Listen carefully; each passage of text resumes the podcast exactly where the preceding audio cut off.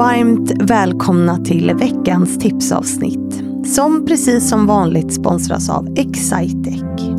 Veckans gäst är Mia Åslander. Hon har gjort en jättefin karriär och klättrat i positioner inom IT-branschen. Men kanske aldrig haft det som mål. Utan hennes mål, det har varit att ha kul längs vägen. På söndag släpps ett avsnitt med henne om att drivas av lust och glädje. Men det är också ett avsnitt om de där anpassningarna vi gör och hur vi gör dem omedvetet för att undvika att hamna i vissa situationer. Vi reflekterar tillsammans kring det där i vårt samtal eftersom Mia själv inte upplever att hon har haft några hinder på grund av sitt kön. Och hennes fantastiska karriär, ja den har ju hon gjort i en bransch som vi vet är mansdominerad. Men längs vägen så har hon liksom lyckats behålla sig själv. Så nu ska du få tips på hur du också kan göra det.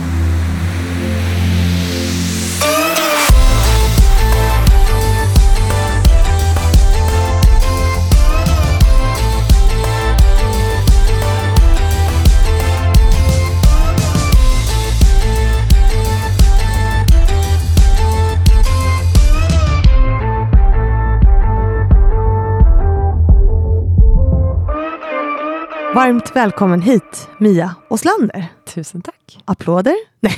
Är det någon här som vill applådera?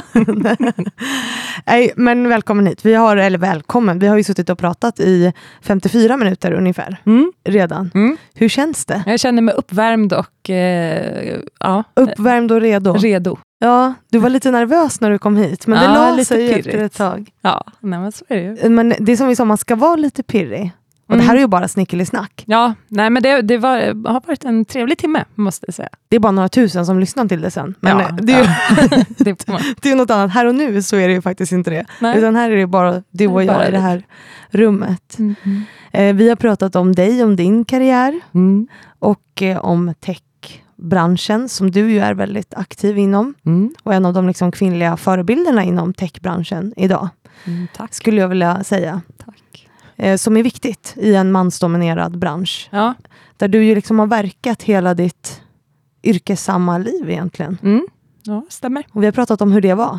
Ja, ja, Jajamän. Jajamän, säger du. Hur har, det känts att gå igenom allt det där? Känns det? det är ju eh, kul att djupgräva lite i sig själv. Så Man eh, gör inte det så ofta.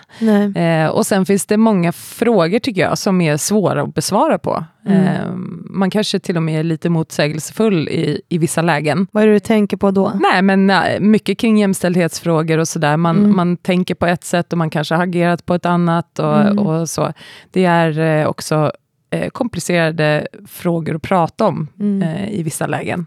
Så att, eh, det är inte alltid jättelätt. Det är också komplicerat att vara människa. Ja, det är det ju. Det är ju det. det. Hade det varit lätt så hade ju världen sett annorlunda ut, tänker jag. Mm. Eh, så att, men superintressant samtal. Mm. Och du har ju verkat i IT-branschen, eller nu ska vi säga techbranschen, för att göra det lite mer sexigt. Så, Mm. Eller hur? Ja. Det är därför vi har bytt. Vi försöker ändra synen på branschen. och- Ja, så då säger vi istället för IT så säger vi tech.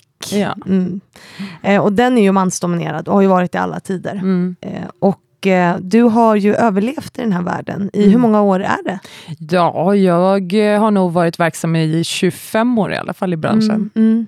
Så du är en liten kändis i branschen. Jag vet inte det, men, men eh, jag har varit här länge i alla fall. Men du har ändå överlevt, tagit dig fram eh, och liksom klättrat i karriären Mm. och överlevt i den här mansdominerade branschen. Mm. Så då tänker jag att du ska få ge tips om hur man gör det, helt enkelt. Ja. Så vad är dina tips? ja, det är inte helt enkelt att ge, ge dem tipsen. Jag har ju också uppfattat branschen som väldigt välvilligt inställd och, och även blivit väldigt liksom, bra behandlad under alla år. Men det jag tror är nyckeln, eller kan vara i alla fall, det är att man inte tappar just liksom, de kvinnliga sidorna utav sig själv. Nej. Att du har ett annat perspektiv som du ser på saker och ting. Du behåller det och att du ser det som det unika med dig själv. Det är det du tar med till bordet i, i många lägen ur ett mångfaldighetsperspektiv. Att du liksom eh, du har en styrka i det. Och den, den tror jag är viktig att behålla. Den kan vara svår att, att försvara hela tiden. Mm. Så kan det ju vara. Men jag tror den är viktig att behålla. Kanske att anpassa sig lagom mycket. Alltså det handlar alltid om att anpassa sig till en grupp. Mm. Eh, men det gör det ju oavsett vart man befinner sig någonstans. Eh, man måste känna av läget och se liksom, mm. vilken position man ska ta. Men, men ändå lagom mycket, så att du inte blir liksom för mycket anpassad till situationen. Utan fortsätt vara dig själv och, och mm. behålla ditt, din unikitet. Mm. Ja, man ska inte tumma på sig själv liksom, för att passa in i ett rum på något sätt. Nej. Skitsamma, som jag brukar säga. ja. Det är alltid någon som gillar den. ja, ja, precis. Och är det någon som inte gör det så skitsamma, tänker ja, jag. Ja, ja men det, det, är en bra inställning. Så är det. Så är det. Ja.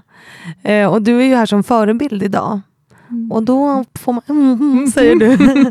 då brukar man få säga om man själv har några förebilder. Har du det? Ja, oj, vad roligt. Ja. Jag har Visst är det kul? Ja, det är jättekul att få, få nämna också människor som man faktiskt ser väldigt mycket upp till. Jag har ju några som har gått lite före mig i branschen och jag, jag tror att man är helt beroende av de kvinnor som har liksom berett en väg för oss andra, som, som kommer snäppet bakom, och jag hoppas mm. att jag kanske bereder för någon ytterligare bakom mig. Men jag har en, en otroligt stark kollega i branschen i form av Lotta Widorsson Lassfolk, mm. exempelvis. Mm. Jag ser också väldigt mycket upp till Helene Barnekow. Mm. En annan kollega som jag nyligen faktiskt har, har lärt känna, det är Åsa Zetterberg på mm. Tech Sverige. Mm. Otroligt starka kvinnor som jag kan bolla väldigt, väldigt mycket med mm. och som jag känner mig liksom trygg med. Eh, lojala människor på så sätt.